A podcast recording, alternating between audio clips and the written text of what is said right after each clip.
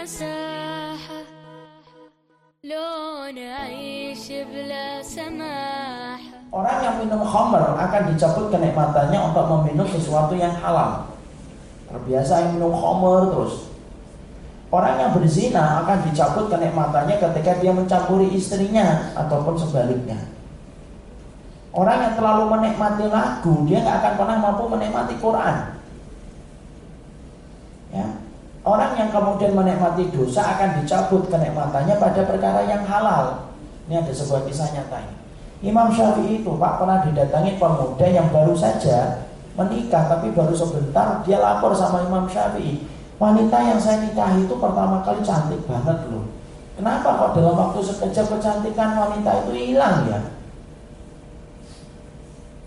maka kemudian akhirnya Imam Syafi'i kemudian ngomongnya dengan senyum dan berkata kamu ingin istrimu tambah kembali lagi cantik? Iya.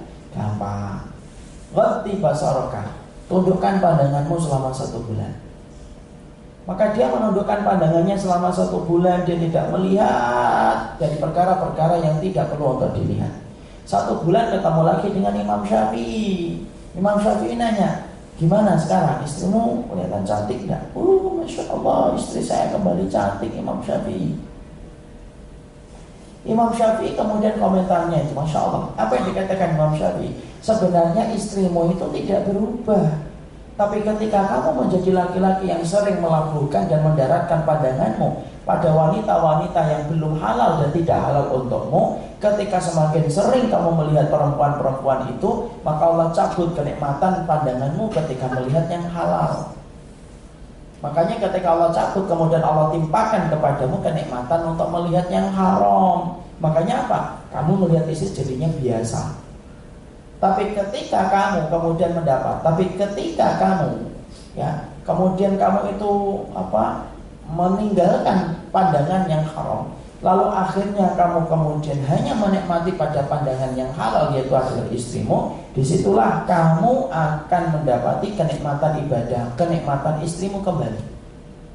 Di situ kita paham apa? Maksiat itu menghilangkan dan menggerogoti nikmatnya ibadah, Pak.